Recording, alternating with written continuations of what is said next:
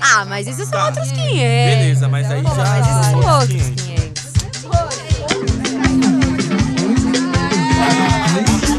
Outros 500. Essa semana o Brasil acordou um pouco mais leve, livre e solto. É verdade que a gente continua na merda, enfrentando simultaneamente a crise sanitária, política, econômica e o Covid. E com o presidente continua remando contra. Mas finalmente, após 14 meses de tanta polêmica e idiotice, caiu o ministro da Educação. Eu sou a Natália de Campos, sou advogada, atuo na área de família e criminal e faço parte da Comissão da Mulher Advogada da OAB de São Paulo. O Entraub foi o pior ministro da história do Brasil. Não estou nem falando da educação, é como um todo. E olha que a competição é dura, porque inclusive com outros companheiros do atual governo. Agora, para mim, a medalha de ouro é dele, com certeza. 100% de aproveitamento zero. É, hoje, nós vamos falar sobre educação e como a gente veio parar até aqui. Sou Felipe Tonetti, jornalista e consultor de comunicação e marketing político. E para conversar com a gente, como a gente sempre fala que opinião é uma coisa, informação são outros 500, a gente sempre vai procurar onde é que a gente acha essa informação. E para bater esse papo hoje, a gente convidou a Ana Cristina Juvenal da Cruz. Ela é professora na Universidade Federal de São Carlos, no Departamento de Teorias e Práticas Pedagógicas e no programa de pós-graduação em Educação. Integra o Núcleo de Estudos Afro-Brasileiros da UFSCar, é vice-diretora do Centro de Educação e Ciências Humanas e vice-coordenadora do GT21, Educação e Relações Étnicos-Raciais, da Associação Nacional de Pós-Graduação em Pesquisa em Educação. Ana, muito obrigada por ter aceitado o nosso convite. É um prazer enorme ter você aqui para dividir essa mesa de boteco à distância com a gente. É, eu fico muito feliz que a cada semana parece que a gente está inserindo alguém mais bacana no nosso clube aqui dos outros 500. E para a gente começar, a gente vai falar mal do ex-ministro. Oi, gente. É um prazer estar aqui. Queria agradecer o convite da Natália e do Felipe. É, bom, eu acho que a gente precisa avaliar a queda do ministro no interior desse processo mais amplo e dessa catástrofe que nos assola é, no nosso tempo, nesse tempo histórico que é o nosso. Eu acho que tem alguns elementos muito importantes que caracterizam essa queda. Primeiro, acho que essa menção de que ele tenha sido o pior ministro da história da educação, a gente escuta isso de diferentes espectros políticos, diferentes pessoas têm dito isso, de que ele se caracterizou como o pior ministro. É, nós não conseguimos observar nenhuma política efetiva, nenhuma diretriz específica. É, mas tem duas questões que eu acho que são destaque. Primeiro, que a última medida do ex-ministro foi a revogação da portaria que estabelecia as medidas de, de programas de ação, de ação afirmativa nos programas de pós-graduação em educação. Essa portaria é uma portaria de 2016 e ela instava as instituições a adotarem medidas de inclusão de pessoas negras, indígenas e pessoas com deficiência nos programas de pós-graduação das universidades públicas, institutos também públicos federais. Uh, então eu acho que essa medida ela mostra muito aquilo ao qual não só o ex-ministro se vincula, mas esse governo de uma maneira geral. Acho que é muito sintomático que isso tenha ocorrido no último dia, quando, a, quando agora a gente tem a dimensão de que ele já sabia que ia sair, e é isso que ele coloca como última medida. Ana, você acha que foi uma provocação? Foi algo. Porque. A vai cair, né? O Rodrigo Maia, que não é nenhum comunista, já deu a entender que não vai deixar isso passar, que, e que o governo tem que rever e tudo mais. Foi uma provocação da parte dele, né? Mais uma. É, a portaria, na verdade, ela tem efeitos, ela tem um efeito prático limitado, porque as universidades ainda possuem autonomia para adotar as políticas de ação afirmativa. Né? Nós temos exemplos de instituições que adotaram na graduação, por exemplo, antes da lei de cotas de 2012. A minha universidade é uma das universidades que fez isso, que adotou políticas de ação afirmativa na graduação, antes mesmo de ser obrigatório. Então, o que isso demonstra muito claramente é que o projeto ao qual esse grupo se vincula é, na verdade, destituir qualquer política inclusiva e destituir a sociedade brasileira de discutir a sua própria caracterização. É, a gente entende que as políticas de ação afirmativa, nos vários âmbitos, elas são, umas, elas são políticas centrais para a construção de uma sociedade verdadeiramente justa. E a questão racial e a questão do racismo, ela é central porque o Brasil é construído sob um pilar racista. Né? A história escravocrata brasileira ainda não foi superada. E todas essas, todas essas ações, todos esses acontecimentos contemporâneos, eles não são só de agora. Né? Eles têm um amplo histórico e um amplo espectro de realização. Então, quando nós observamos que essa foi a última medida, para além de ser uma provocação, ela na verdade expressa de maneira muito clara o que sustenta esse governo né, e o que sustenta um pouco esse projeto que está em marcha, que é um projeto de, de dessolidarização total e completa e de, de não reconhecimento dessa história que sustenta o Brasil. Então, e aí ficou mais ainda claro porque isso ocorre e hoje nós uh, fomos, a, a gente se depara com a exoneração do ministro e a ida dele para os Estados Unidos. Então, isso de alguma maneira demonstra que essa, esse cenário já estava orquestrado. Fugiu, né? o bonito fugiu aqui, é, é surreal. Mas vamos voltar. Eu acho que o Bolsonaro, desde a campanha, falou muitas vezes que o objetivo era destruir, era, era acabar com tudo isso aí. Mas ele, sem apresentar uma alternativa. Eu acho que o, o Entraub foi um dos ministros que mais incorporou esta missão. Ele efetivamente entrou para destruir e nada do que ele propôs, ou se é que ele propôs, ele é, propôs um, um, aquela questão que da educação que foi muito criticada, mas acho que nada foi construtivo, né? Nada foi construído nesses 14 meses. E a gente soma ali com, com o Vélez antes, que também é, é, era pelo menos. Achavam que ele era ruim, mas ele era pelo menos é, mais quieto, né? É, ao que parece, é, tem alguns, alguns intelectuais, algumas intelectuais que têm argumentado que o que hoje nos rege não é bem um governo, mas é um movimento, né? Um movimento constante e um movimento de, de ataque constante.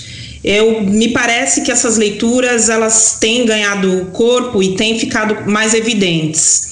É, no campo da educação, nós não, não vimos nada, porque o que a gente conseguiu observar, todas as falas desqualificando as universidades públicas, des, desqualificando algumas áreas, como a área das ciências humanas, é, tentativas muito pontuais de volta de, das disciplinas ou do modelo adotado durante a ditadura militar.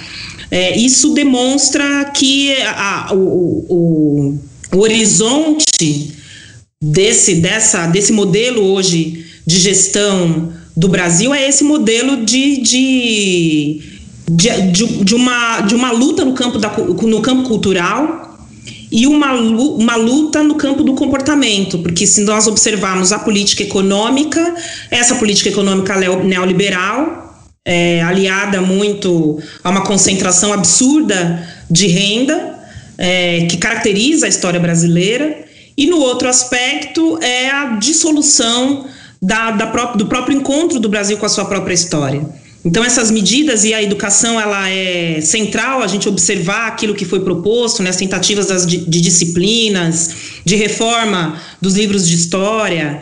Isso é, é central para esse movimento que é esse movimento de, de, de, de consolidação de uma história brasileira sem conflito. Então, é, você, é nós não, considerar, não considerarmos o genocídio indígena, não considerarmos a, escraviza, a escravização dos africanos e das africanas é, no contexto brasileiro como ponto de construção da nação brasileira. Então, é uma tentativa de, de esconder a sua história, né? E para que a gente se, se veja ou se constitua como um povo brasileiro sem essas páginas que envergonham e que faz parte da nossa história. Então, me parece que esse é o horizonte que está que tá na ação dessas pessoas que hoje nos regem e que é importante que a gente compreenda o que eles estão propondo, até para nós podermos organizar a nossa, a nossa ação. É, quando a gente observa os, os esses, esses recentes uh, movimentos de, de, de, queda das, de estátuas e, de, e né, de, de, pessoas vinculadas à história da colonização, à história da escravidão, em diferentes partes do mundo, o que as pessoas têm dito é que esse tipo de história não, não é a história mais que as pessoas querem que seja contada. Né? Então a gente viu todo esse movimento e vimos muitas pessoas que gastaram muitas linhas escrevendo é, por, que, que não, por que se derrubar ou não derrubar. Mas faltou a gente se debruçar no, na, na, naquilo que é mais importante, a meu ver, que é por que as pessoas querem derrubar. Por que as pessoas não querem mais essa história a ser contada. Então cabe a nós fazer essa reflexão e, sobretudo, fazer essa, esse, essa análise interna ao contexto brasileiro. Ana, parece um pouco que a gente está vivendo uma enorme bipolaridade política, porque ao mesmo tempo que nunca se falou tanto em política, né, nunca o discurso político esteve tão na boca de todo mundo e a gente tem discutido isso de forma acalorada, a gente já falou isso em vários episódios aqui, como que a gente ainda não sabe ou como a gente está amadurecendo esse debate político. E você traz várias questões, inclusive em relação às estátuas e, e etc. E parece que nesse momento a gente está nessa dualidade entre discussões muito importantes do tipo a gente não quer mais o Borba Gato ali como uma estátua, por exemplo, e ao mesmo tempo parece que a gente está numa, numa bolha do governo Bolsonaro regredindo todas as conquistas que foram feitas tão gradualmente. Eu queria que você explicasse um pouco, se é que tem como, é, o tamanho do prejuízo que foi causado por, que, que está sendo causado por essa gestão.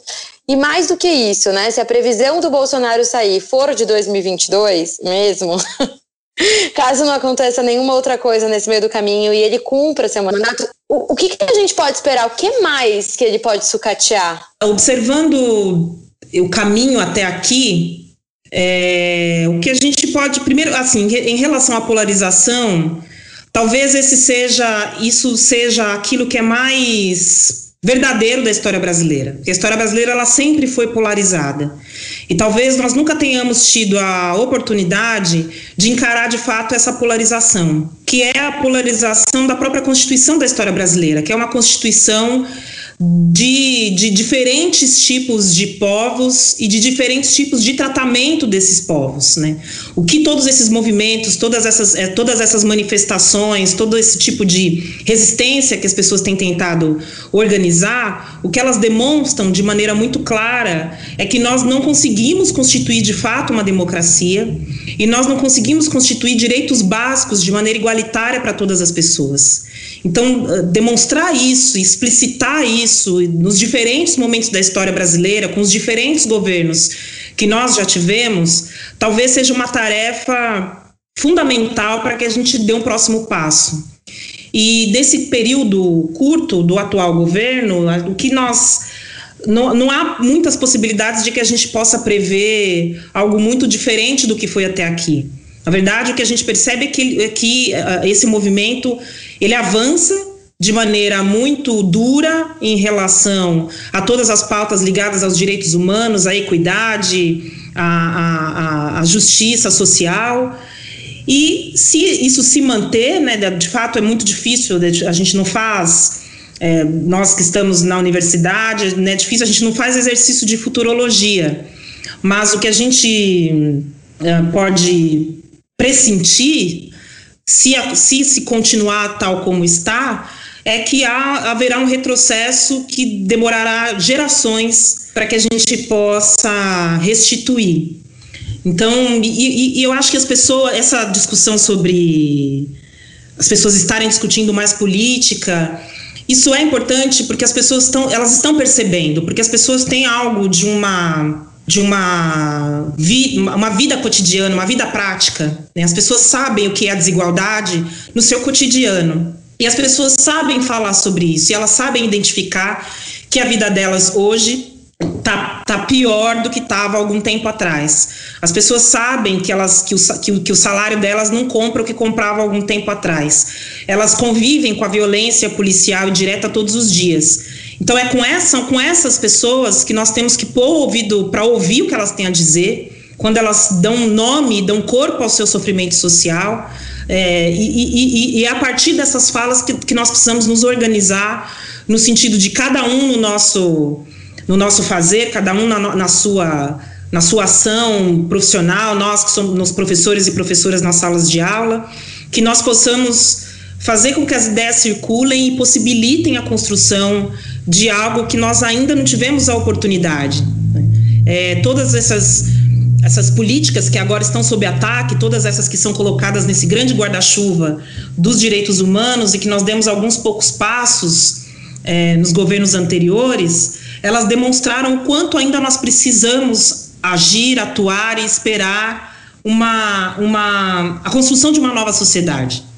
Então, eu penso que essa discussão toda sobre política que todas as pessoas estão discutindo, elas nos levarão de maneira muito clara a essa polarização mais forte. Quanto mais a gente dá nome a essa polarização, quanto mais a gente é, está consciente de que de fato nós não temos o mesmo projeto de vida, de que de fato nós não temos a mesma concepção de, de sociedade, isso, é, isso vai ser melhor para o Brasil. Talvez nós chegamos num ponto em que isso nunca foi de fato aprofundado e agora nós temos a chance de aprofundar como de fato precisa ser aprofundado. Ana, você tocou num ponto interessante aí. É, eu converso com a Karina sempre, e ela, que é da área da ciência, fala muito isso, ela é professora também, e do, de que a ciência brasileira vai perder uma década. Você perdeu muitos profissionais que foram para outros países e tudo mais. É, na área da educação, você falou algo parecido, né? A gente está tendo um. Até onde, até onde foi, ou até onde podemos ir ainda? Você tem já. Você consegue ter uma noção do tamanho do buraco que o, que o Bolsonaro está enfiando a educação brasileira? Nós temos acompanhado isso cotidianamente, né? Nós temos visto os cortes de bolsas, os cortes em algumas linhas de pesquisa, especialmente no campo, na área das ciências humanas. É, mas eu, é, isso tem a ver muito com, com uma certa concepção que nós temos que ter de educação e, no, no caso específico de onde eu atuo, da universidade pública. É, é, bom lembrar que há alguns anos atrás, quando nós começamos a discutir a adoção de políticas de ação afirmativa, houve um, uma discussão muito forte na sociedade brasileira, em que a sociedade brasileira discutiu uh, de maneira muito aberta o que significava a questão racial, o que significava a compreensão do racismo, e nós tínhamos previsões muito catastróficas do que seria a adoção de políticas de ação afirmativa nas universidades. Havia um temor muito profundo de que nós teríamos conflitos raciais no interior das instituições, das salas de aula, que isso faria com que a qualidade da universidade cairi, caísse, uh, que nós teríamos um, uma, uma dissolução e da qualidade dos debates e das pesquisas produzidas. E hoje, uma década depois, nós percebemos totalmente o contrário. As universidades públicas estão mais plurais, elas estão mais parecidas com a sociedade brasileira. Essa, essas pessoas indígenas, negros, pessoas com deficiência, as pessoas mais pobres que puderam adentrar a universidade por meio de políticas públicas específicas e focadas nesses grupos, elas é, qualificaram o ambiente universitário. E acho que isso é muito, é muito sintomático, é muito importante que a gente se debruce sobre isso para entender por que esse ataque. Então, esse ataque às universidades, esse ataque à educação, é porque essas pessoas que hoje nós nos debatemos contra elas, elas entendem que é desse lugar a possibilidade da gente construir uma sociedade nova. Eles, essas pessoas sabem que as nossas questões de pesquisa, os nossos temas, eles se debruçam sobre os problemas da sociedade brasileira, sobre as desigualdades, sobre as discriminações. So, elas nos permitem entender o que é a sociedade brasileira. E essas pessoas que hoje atacam a universidade, que querem destituir o seu caráter crítico, o seu caráter público, elas entendem isso. Então, por isso que esse ponto é um ponto central. É importante que nós não nos esquecermos do projeto do Futurice, que foi recentemente é, novamente encaminhado ao, ao, Congresso. Esse que eu estava tentando lembrar o nome, esqueci. Tomara é, que o, tenha, o Futurice tenha ido junto com a Abram para os Estados Unidos fugindo do país, mas É, provavelmente. Ele foi muito criticado por todas as instituições, uh, algumas que flertaram um pouco com esse, com esse projeto, mas a maioria esmagadora uh, foi contra, inclusive decidindo isso nos seus conselhos superiores. Então, e é muito, é muito uh, significativo também quando nós lemos o projeto, porque ele tem uma característica que é muito atrelado à política neoliberal, porque ele tem um caráter de tentativa de transformação da universidade numa empresa. E, do, e dessa lógica neoliberal do empreendedorismo ser in, incorporada nas, nas universidades. Há alguns estudiosos e estudiosas que vão dizer, inclusive, que esse projeto já estava presente, que a primeira versão mais parecida com esse projeto veio da, da gestão do, do, do Fernando Henrique Cardoso mas que também não, não avançou naquele momento. Então, mas talvez hoje ele tenha sido o projeto mais com a sua característica mais neoliberal. E a leitura do projeto nos leva a isso, porque não é só uma mudança no, na, na, na, administração da universidade, no seu modelo de administração e de captação de recurso. É, na verdade, a tentativa de instruir pela universidade, pelo trabalho feito na universidade, uma lógica neoliberal e empreendedora, na qual as pessoas vão se ver como, empres como empresários, como empreendedores. Então, isso, para além de uma dimensão da, da, da administração da universidade, há um projeto de formação de sujeitos no interior dessa lógica, que tenta ir pela educação, tenta se filtrar pela educação. Então, eu também, nós esperamos que a, a queda do ministro tenha levado o projeto do futuro se junto, mas, mas de uma maneira mais, uh, mais estrutural, essa ideia está posta. Ela é uma ideia que está posta nessa, na, na, na lógica neoliberal que hoje nos rege. E é importante a gente entender quais são as bases dessa lógica e o que, que ela anuncia.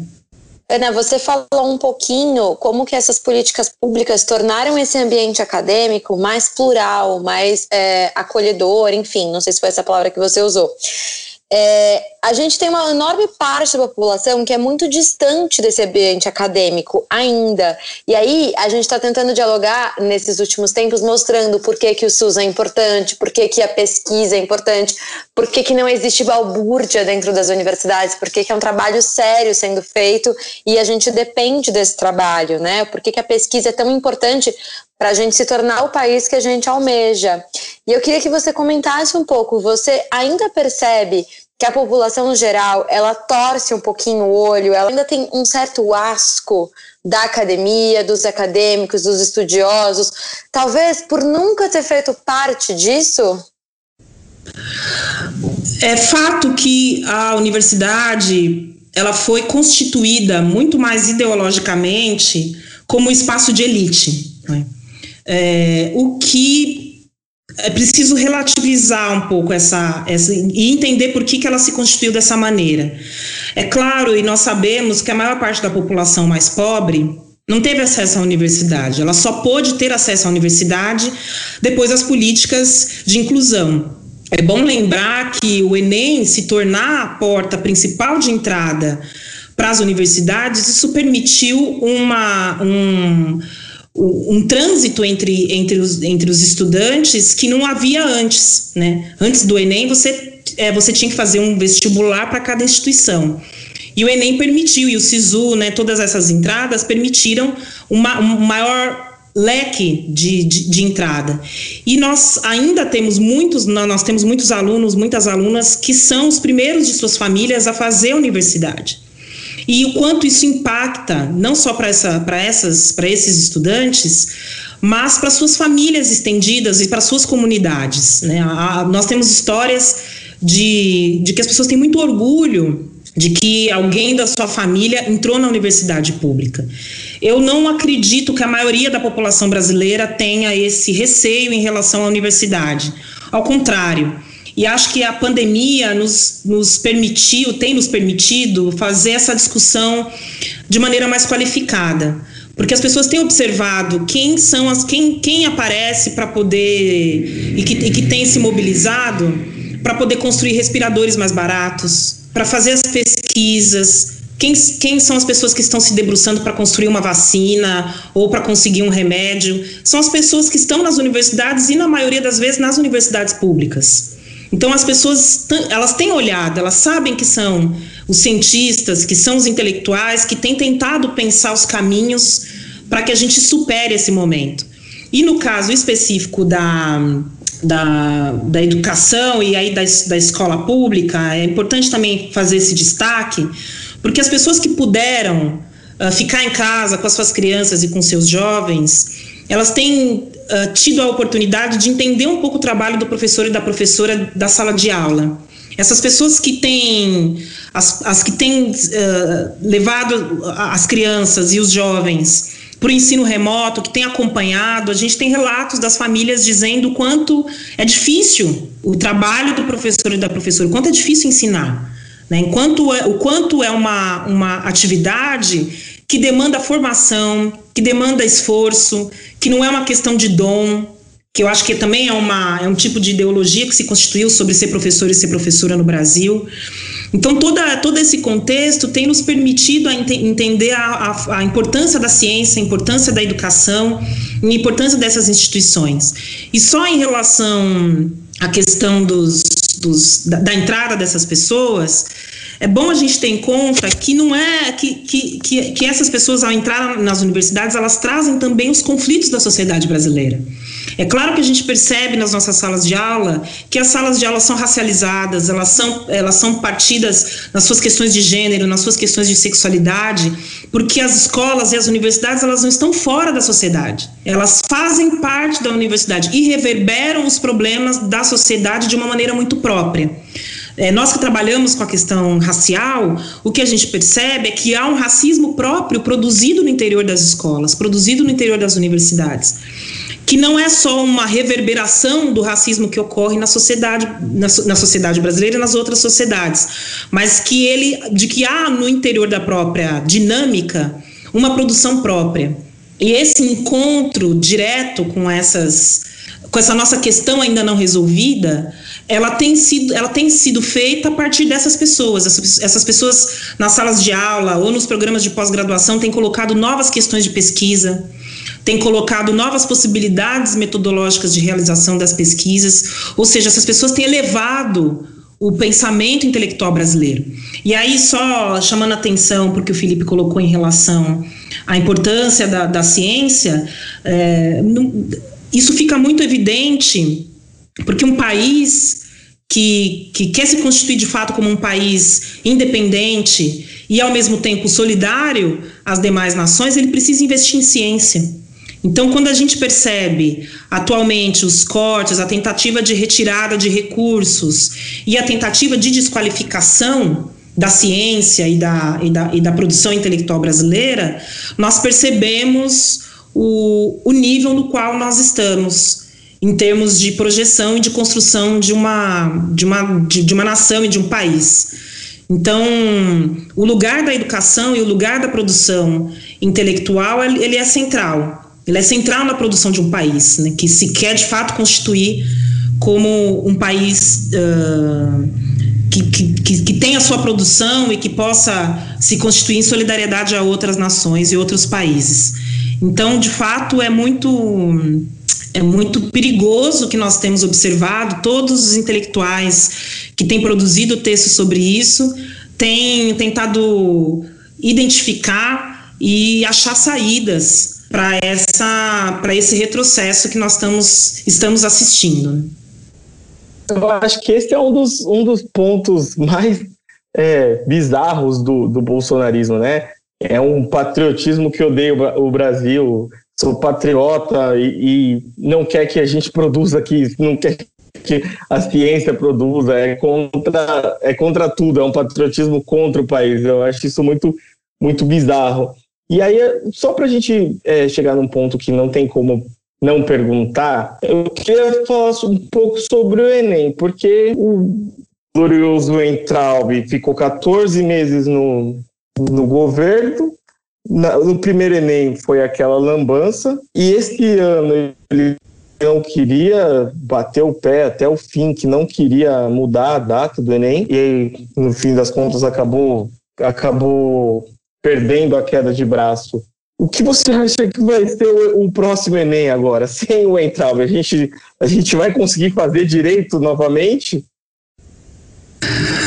Olha, difícil, difícil saber. Assim, é importante destacar que talvez que, que há, há pessoas, há funcionários e funcionárias de carreira uh, no MEC é, e, e, e, que, tem, que tem se dedicado a, a, a, fazer um bom trabalho. Né? O Enem é uma conquista que deve ser preservada, é muito difícil saber como ele será esse ano, né? A juventude está e as pessoas que, tá, né, que vão tentar o exame estão muito preocupadas uh, de como ele vai ser, né? Tem uma, uma proposta de que ele seja em parte virtual, outra parte presencial. Nós não temos muitas informações em relação a isso, mas é importante que nós nos mantenhamos é, em alerta e de preservação do Enem, de preservação da entrada dessas pessoas na universidade.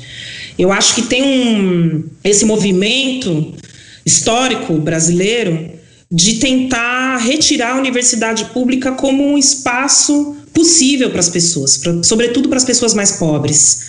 Durante muito tempo foi se dito que a universidade não era para todo mundo. Né? Até o ex-ministro Vélez dizia isso: universidade não é para todo mundo.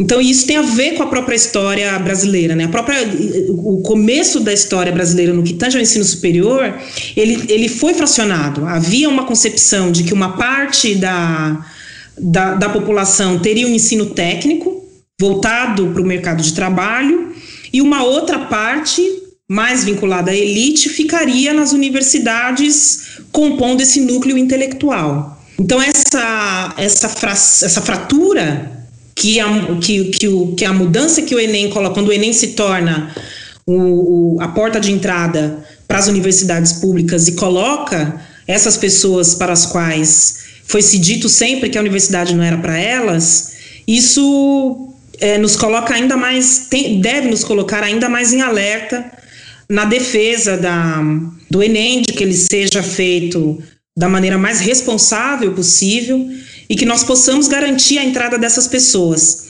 E acho que tem um outro aspecto importante a ser mencionado, porque nós estamos vivendo essa pandemia, não há previsão de que de quando nós vamos conseguir de fato voltar para as nossas atividades no interior das universidades, a maioria delas, todas elas, não estão fazendo atividades presenciais, né? Algumas estão adotando as, as atividades remotas.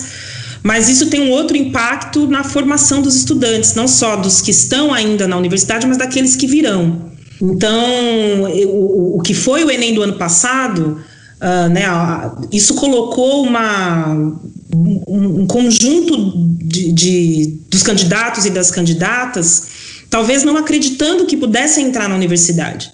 E, para além de, de qualquer questão política, há uma perversidade nisso porque é bloquear o futuro dessas pessoas. É dizer para elas que elas não têm direito de sonhar em fazer universidade, que elas não têm direito de sonhar a ser, a, a ser um médico, a ser um engenheiro, a ser um professor, uma professora. Então tem um caráter perverso nisso que nós te, devemos nos opor e lutar com, com todas as nossas forças. É dizer que a universidade pública deve continuar pública, de que ela é um patrimônio brasileiro, o nosso modelo de universidade, ele é um modelo, é quase o único com essas características no mundo, porque nós somos um, nós temos um conjunto de universidades públicas e totalmente gratuitas. Não há modelo com essas características em nenhuma outra parte do mundo. Mesmo as universidades públicas em alguns outros países, você tem que pagar determinadas taxas, o que não é o caso do Brasil. Então, esse modelo é um modelo que está. Há, há um processo de colocar esse modelo em xeque. E nós temos que defender esse modelo. Porque hoje nós temos a consciência muito clara do que significa a produção científica brasileira e a maneira é, hercúlea com a, com a qual os intelectuais e as intelectuais têm se debruçado para entender o que tem sido essa pandemia e de fazer projeções para que a gente consiga sair dela o mais rápido possível.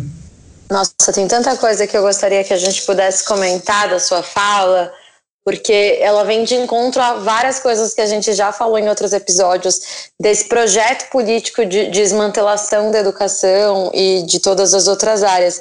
É, e é curioso isso, porque quando eu prestei vestibular, há muitos anos atrás, eu mesma fui uma pessoa que, dentro de todos os recortes e tal, eu não pude prestar é, vestibular no país todo, porque era impossível eu pagar todas as inscrições, hospedagens, passagens. Então, com esse Enem unificado, esse sistema SISU, como que ele é, acaba colocando a oportunidade para muito mais pessoas. Então, eu acho um absurdo nesse momento a gente estar tá discutindo a possibilidade de existir um Enem nesse ano, onde o maior objetivo de todo mundo tem que ser se manter vivo, né? Eu acho que esse tem que ser o nosso ideal para esse momento de, de, diante de uma pandemia. A gente precisa se manter vivo, a gente precisa conseguir ficar em isolamento quem pode, quem não pode se cuidar, não dá para a gente esperar que as pessoas, mesmo as que têm condições, com aparato de internet e lo local adequado para estudar, tem a questão da saúde mental. Então, assim, é muito cruel a gente esperar que esses adolescentes estejam passando por isso e tenham que lidar, além de tudo, com essa instabilidade em relação ao Enem. E aí eu já engancho com a última pergunta nossa, para a gente encerrar nosso primeiro bloco.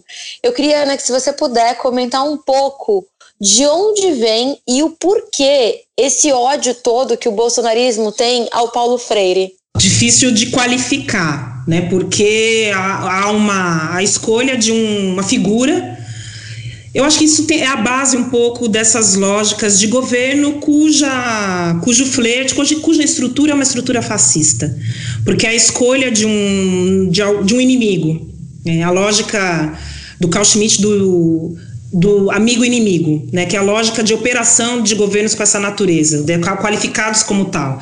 É claro que nós temos uma longa, tem uma discussão uh, entre, entre a, a, a, intelectualidade, de tentar qualificar, mas todo esse movimento que a gente tem feito, as pessoas têm colocado que são antifascistas, né? Acho que a gente tem uh, entrado nesse, nesse campo de, de, de qualificar o governo com essa, com essa inscrição.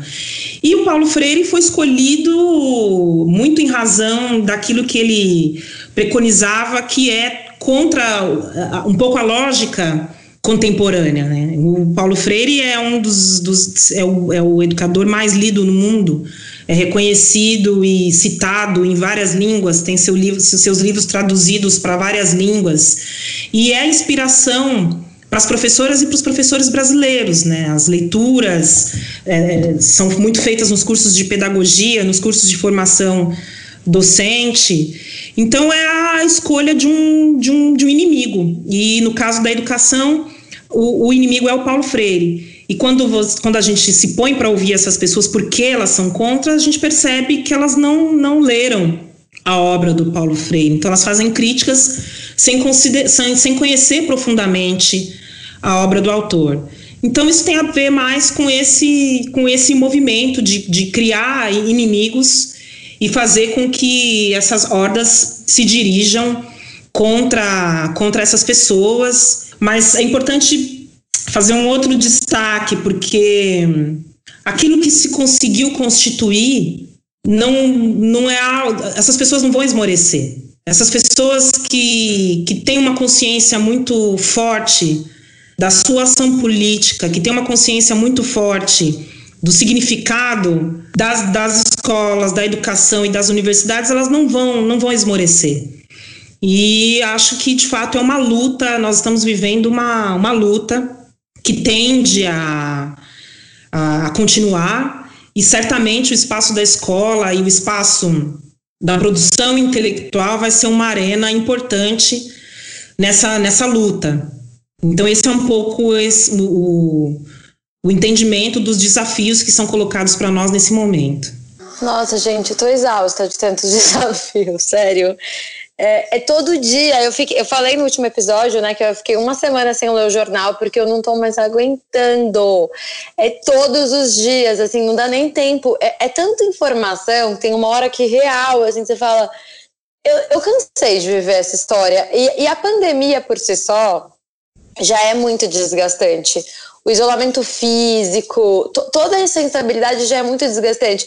E o Brasil, esse cenário político, tem nos obrigado a, ter uma força que, caraca, cara, vou falar que que tá difícil, né? Mas vamos lá. É, falando de notícias, Brasil, coisas estranhas, roda a vinheta pra gente começar o nosso segundo bloco. E aí, quem assumiu a Écio? Jamais, senhor presidente. Jamais em qualquer tempo houve qualquer crime. Houve por parte, por minha parte ou daqueles que trabalhavam comigo, recebimento de propina. Olha, tá difícil escolher a notícia mais bizarra ou o acontecimento mais bizarro, assim. Mas hoje é, a gente está gravando esse episódio no sábado, dia 20 de junho.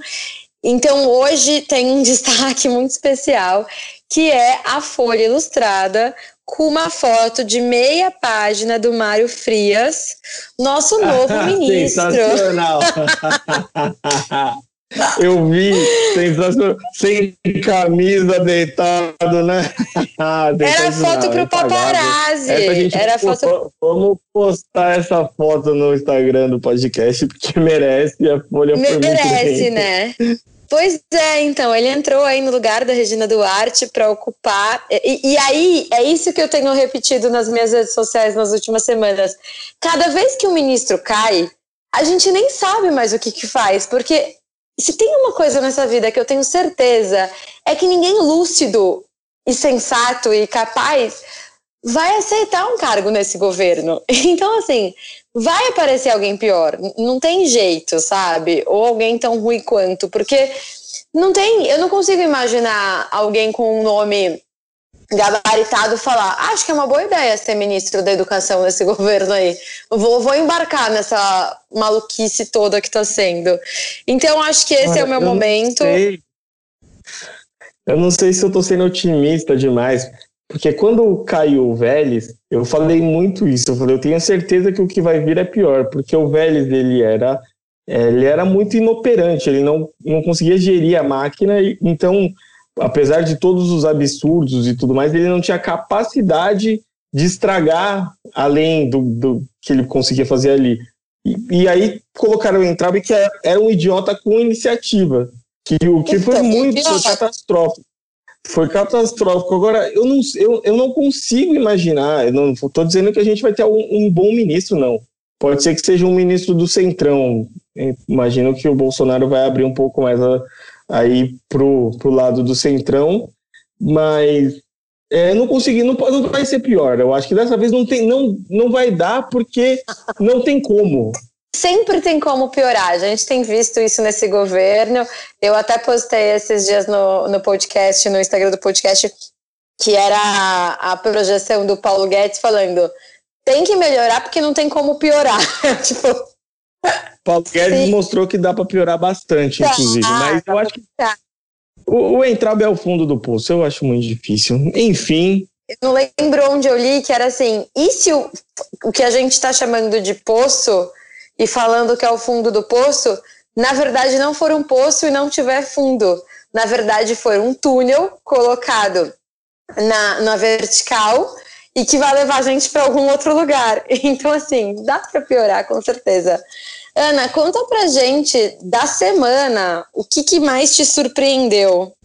Olha, é difícil né, dizer o que surpreendeu. Você tem toda a razão. A gente, nós temos, estamos sendo uh, bombardeados por um monte, por muitas notícias. Muito difícil prever o que, o que vai acontecer.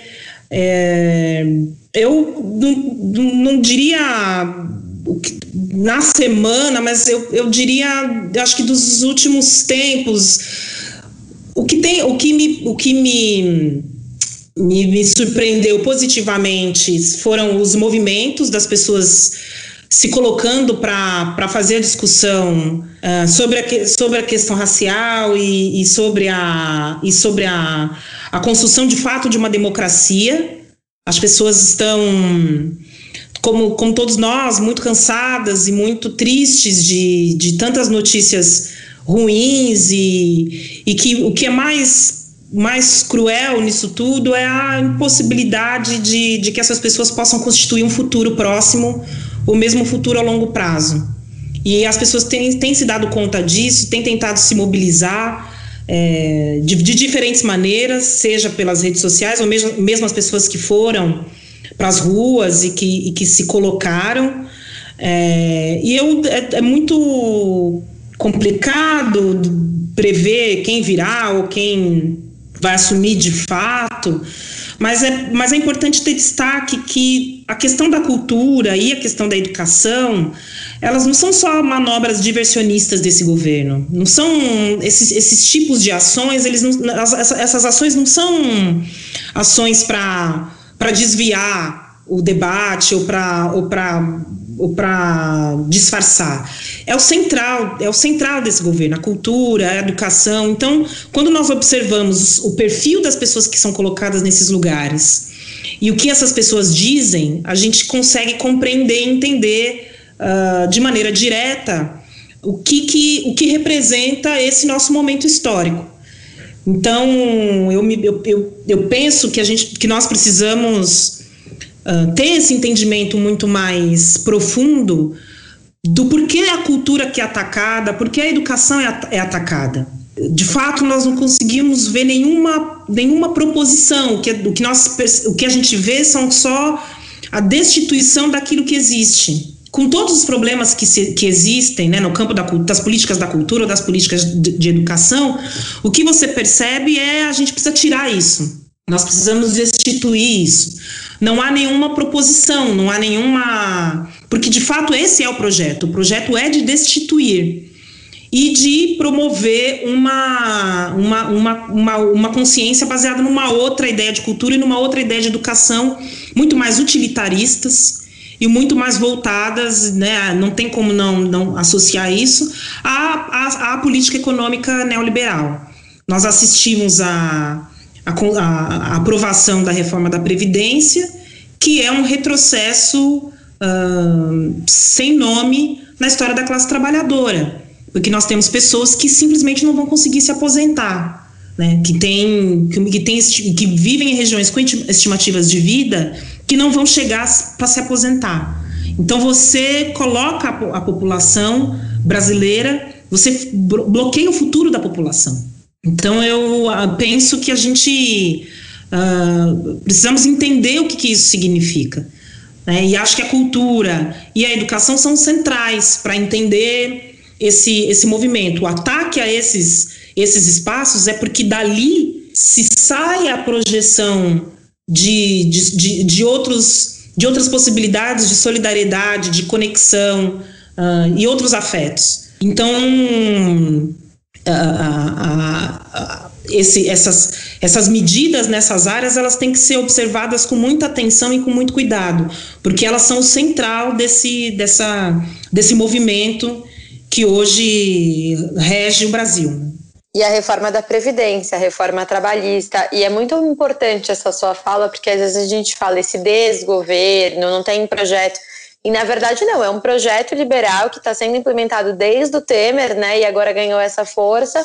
E, e isso é um projeto, não é? Não está aleatório, assim. As pautas estão sendo seguidas de acordo com o interesse deles. Não, com certeza. E, e o uso da violência para a implementação desses projetos, né? Então, nós observamos o que aconteceu com, com George Floyd nos Estados Unidos, o que impulsionou toda uma discussão sobre o racismo e sobre a violência policial, e nós convivemos com isso desde sempre. Né? Nós convivemos com a violência policial cotidiana. Desde o caso do George Floyd, nós temos vários casos no contexto brasileiro. Nós temos todas as crianças que foram assassinadas no Brasil, majoritariamente crianças negras, majoritariamente jovens negros. E é muito importante a gente observar a maneira pela qual esses casos são descritos, porque em geral as autoridades vão dizer não são desvios ou é uma conduta equivocada de um ou outro agente da polícia, mas a gente não faz a discussão sobre como isso é, é, estrutural do, do modo como a violência policial é constituída e funciona e da violência do Estado. Então, é, é muito mais. Uh, é muito importante que a gente identifique como é que isso funciona é, e, e, do, e do quão violento é a sociedade brasileira. Nós temos um auto-engano profundo de achar que nós não somos violentos. Né? Nós temos uma ideia sobre nós mesmos de que nós somos muito acolhedores, de que o povo brasileiro é muito acolhedor, de que o povo brasileiro é pacífico e ordeiro. E isso con contrasta de maneira profunda e direta com o nosso cotidiano. A sociedade brasileira é profundamente, é, profundamente violenta, e profundamente racista e profundamente machista, porque essas, esses tipos de violência também estão na estrutura e no modo de funcionamento da sociedade brasileira, que existe desde sempre, não é de agora. O Brasil é constituído dessa forma. Então, o que nós observamos agora é isso de maneira cada vez mais explícita aliado a uma política econômica muito violenta, né, da concentração de renda, da, da não distribuição equânime dos recursos, do esvaziamento do Estado, da despolitização da sociedade brasileira e da elevação da, da violência. Agora, isso é estrutural na sociedade brasileira, isso funda a sociedade brasileira. E é muito fundamental que nós entendamos como é que isso historicamente foi se constituído, como é que isso aparece nos dias de hoje sobretudo para iluminar a nossa ação para a construção de uma outra coisa. Só para complementar a sua fala, a gente tem que lembrar que a polícia brasileira mata cinco vezes mais do que a polícia nos Estados Unidos. Ou sim, ou seja, a gente sim está em uma guerra civil contra pobres e negros já faz muito tempo. É, Felipe, conta pra gente, seu momento, quem assume o Oécio da semana. A parte, a parte legal desse governo é que esse nosso quadro ele nunca fica monótono e ele nunca fica sem temas. É, a gente tem aí uma infinidade essa semana de notícias. É um terreno fértil. É, não, maravilhosas, né? O, hoje, uma delas, hoje o, o advogado do Flávio Bolsonaro, Edo Bolsonaro, falando que não é o anjo e que ele nunca falou com o Queiroz. Ele, ele não escondeu. O Queiroz invadiu o, a casa dele lá em Atibaia. Mas, enfim, agora é, eu fiquei maravilhado hoje com alguns tweets dos bolsonaristas, dos deputados bolsonaristas, né? A, a Carla Zambelli especificamente, que postou algo como: graças a Deus, o Entraub já está nos Estados Unidos, como se ele tivesse sendo perseguido aqui no Brasil e teve que ir para os Estados Unidos como um, um cara é, para fugir de uma perseguição e tudo mais. E esse discurso foi compartilhado por, por vários outros deputados bolsonaristas, né? Então, os caras vivem numa realidade paralela, eles criam uma realidade é, paralela. Era quase uma esquizofrenia, né? Essa galera é meio esquizofrênica. Eles estão no governo, então o, o governo está perseguindo, óbvio que eles criaram outro inimigo aí, que é o STF, mas o, o poder, o Estado brasileiro está perseguindo o ministro da Educação, o felizmente ex-ministro da Educação. É o caso de, de internação, não sei o que fazer com essas pessoas, mas é realmente muito bizarro. Muito, muito bizarro. Agora, para terminar, então, gente, sempre falamos sobre uma cultural e tudo mais. Hoje tem alguns filmes, alguns livros, mas eu acho que uma notícia bem que a Malala se formou em Oxford, né? Acho que todo mundo acompanhou. Então, a minha indicação vai para o livro dela, que é de 2013, Eu Sou Malala, que é um livro bem legal, eu achei ele bem interessante e relembra essa história, né, da, da menina que lutou pela educação contra o Talibã. Ana, por favor, a sua. Olha, eu vou indicar um livro do Franz Fanon, chamado Alienação e Liberdade, que está saindo pela coleção Explosante da editora, da editora Ubu. São os escritos do Franz Fanon, que é um intelectual da Martinica, que, que foi estudar e trabalhar na França, que atuou na Guerra da Argélia, uh, pela libertação da Argélia, e é um dos intelectuais mais potentes, tá? um processo de de volta né, de aprofundamento das suas, das, das suas leituras, do legado que ele deixou. E é uma das pessoas que, para entender o que é, o que foi a colonização e como a colonização nos, nos impacta ainda hoje, é, tem que ler o Fanon. E acho que, de alguma maneira, isso tudo tem a ver com com, a, com nossa tarefa do presente. Né? Há, um, há um dever de memória a ser feito que nós ainda não fizemos. Né? Tem um provérbio do povo Akan é, que usa uma a metáfora, é, é, é, é um ideograma de um pássaro que, que, que gira para trás para buscar o ovo e mais ou menos quer dizer algo como não é errado você voltar e buscar aquilo que você deixou. Então tem uma importância muito fundamental de que a gente volte para entender como é que a gente chegou nisso que nós estamos hoje, nesse, nesse contexto em que nós estamos hoje. Acho que é um trabalho a ser feito da nossa da narrativa da própria nação, da nossa narrativa enquanto sociedade. E há um para que a gente não só entenda o percurso que nos trouxe até aqui, é, o nosso estado atual é muito difícil, né? Porque a gente está sendo, como vocês disseram, bombardeados por várias notícias, muito difícil de diagramar tudo, mas é muito fundamental que a gente entenda e, e, e se fortaleça na nossa ação política. Porque há, há, há, há alguns movimentos que vão tentando desqualificar nossa força, desqualificar nossa ação, desqualificar o nosso pensamento. E há um, uma, uma tarefa nossa. Né? Então, por isso que o trabalho das professoras e dos professores, o trabalho que nós todos fazemos, ele é fundamental para que a gente acredite na nossa força, acredite na nossa capacidade, para que a gente se com, estabeleça o compromisso verdadeiro e profundo com as pessoas mais espoliadas, com os mais pobres, aqueles que não têm ah, uma infraestrutura mínima, para que a gente de fato construa aquilo que a gente ainda não construiu, que é uma sociedade verdadeiramente justa e verdadeiramente igualitária. Nós temos todas as condições de fazer isso, nós temos todas as condições de fazer isso entendendo o que significa todas as diferenças, todas as discriminações e preconceitos, e a, a leitura e o pensamento vai nos ajudar com isso. Então, acho que a, Malala é um bom exemplo, é um ótimo exemplo, aliás, é, um exemplo para muitas meninas e para muitos meninos.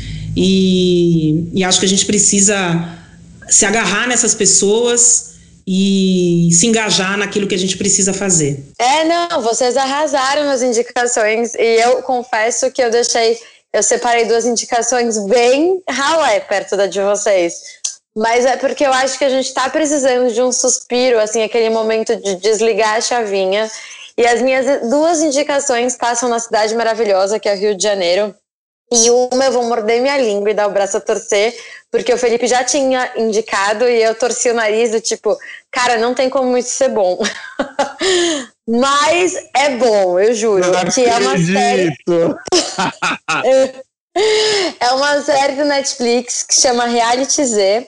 É, é uma distopia ali de um apocalipse zumbi e tem nos primeiros episódios no elenco a Sabrina Sato. Ou seja, tudo isso faz com que a gente não tenha vontade de assistir. Mas são só 10 episódios curtos, assiste até o fim, porque vale a pena. É uma crítica social também, fala um pouquinho de milícia. Os personagens são muito bom, bem construídos, mas a trilha sonora é impecável. Tem mutantes, Caetano. É quase vale... toda brasileira. Não, vale muito a pena. Assim, é, é uma série bonita, dentro de todo o contexto bem produzida e, e, tira o Brasil daquele estereótipo sempre de produção nacional, tá ligada com o morro, tráfico. Vale muito a pena assistir. E a outra dica, que também passa ali no Rio de Janeiro, mas num, num, num passado, não numa distopia, é a série Coisa Mais Bonita, Coisa Mais Linda, desculpa, volta a frear e corta. Vamos lá. É a série Coisa Mais Linda. A segunda temporada estreou agora. Eu maratonei ontem à noite. Gente, é uma série que tem várias críticas, tem várias questões, mas é uma série leve, é uma série bonita, a fotografia é muito bonita, a trilha sonora também encanta, envolve, então essas são as minhas dicas culturais. E não é uma dica cultural, mas é um adendo que eu quero deixar, que no dia 1 de julho vai rolar a greve geral dos entregadores de delivery. Então, assim, é, convido todos os nossos ouvintes a ficarem atentos, a apoiarem como puder e nesse dia não pedirem delivery e, e, tentar fazer essa movimentação e esse barulho nas redes sociais, porque a galera merece essa nossa atenção. Ana, Conta pra gente, online e offline, onde as pessoas te encontram. Quais botecos a gente te encontra pós-pandemia e nas redes sociais agora, onde a gente te encontra? Olha, eu estou na Universidade Federal de São Carlos, integro o Núcleo de Estudos Afro-Brasileiros, o NEAB da UFSCar, então as pessoas podem me encontrar por ali. É, eu tenho também uma página no Facebook, o nome é Ana Cristina, e tô lá divulgando as ações, fazendo trabalho dentro da universidade. E depois da pandemia, eu estarei por aí em alguns botecos também e a gente vai poder se encontrar e vai ser muito bom. Eu não vejo a hora que isso aconteça, eu confesso. Felipe, conta pra gente, quem ainda não te segue, onde te encontra. Eu avisei que a série era legal, porque você tá acostumado a ver aquelas imagens de é, Nova York queimando, a imagem de Miami, ou imagem de Washington, e aí você vê o Rio de Janeiro queimando com zumbis. É sensacional, assim, a série tem umas tiradas muito boas, e o que você falou, ela tem tudo para dar errado, mas dá certo. Inclusive tem uma Sabrina Sato zumbi em um dos episódios. Agora, quem não me segue ainda em qualquer rede social, Felipe Tonetti Temudo no final, é LinkedIn, tô no Facebook, tô no Instagram, aonde vocês estiverem, eu tô também. E é isso aí, muito obrigado, Ana. Foi um prazer ter você por aqui. Acho que agregou demais esse episódio. Você tem uma visão muito legal a gente agradece demais. A e, gente, gente, com certeza vai convidar outras vezes. A gente vai te convidar outras vezes para voltar, porque é um assunto que com certeza ainda vai render bastante. Vamos ver o que Bom, eu espera. Eu agradeço o convite, é, parabenizo pelo trabalho de vocês de fazer essas divulgações, né, de possibilitar que as ideias circulem. É, agradeço muito, estou à disposição para podermos conversar mais vezes. Obrigada.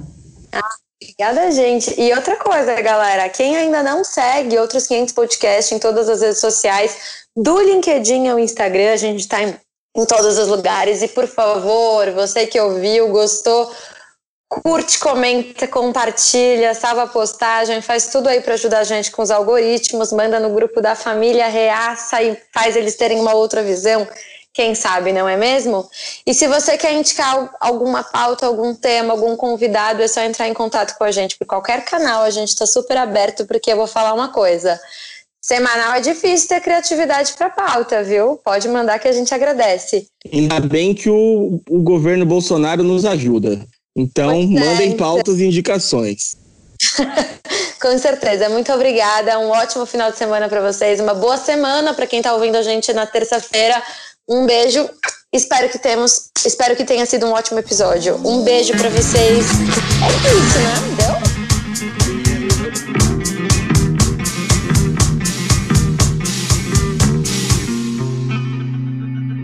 Esse podcast foi um oferecimento de Estúdio Pedra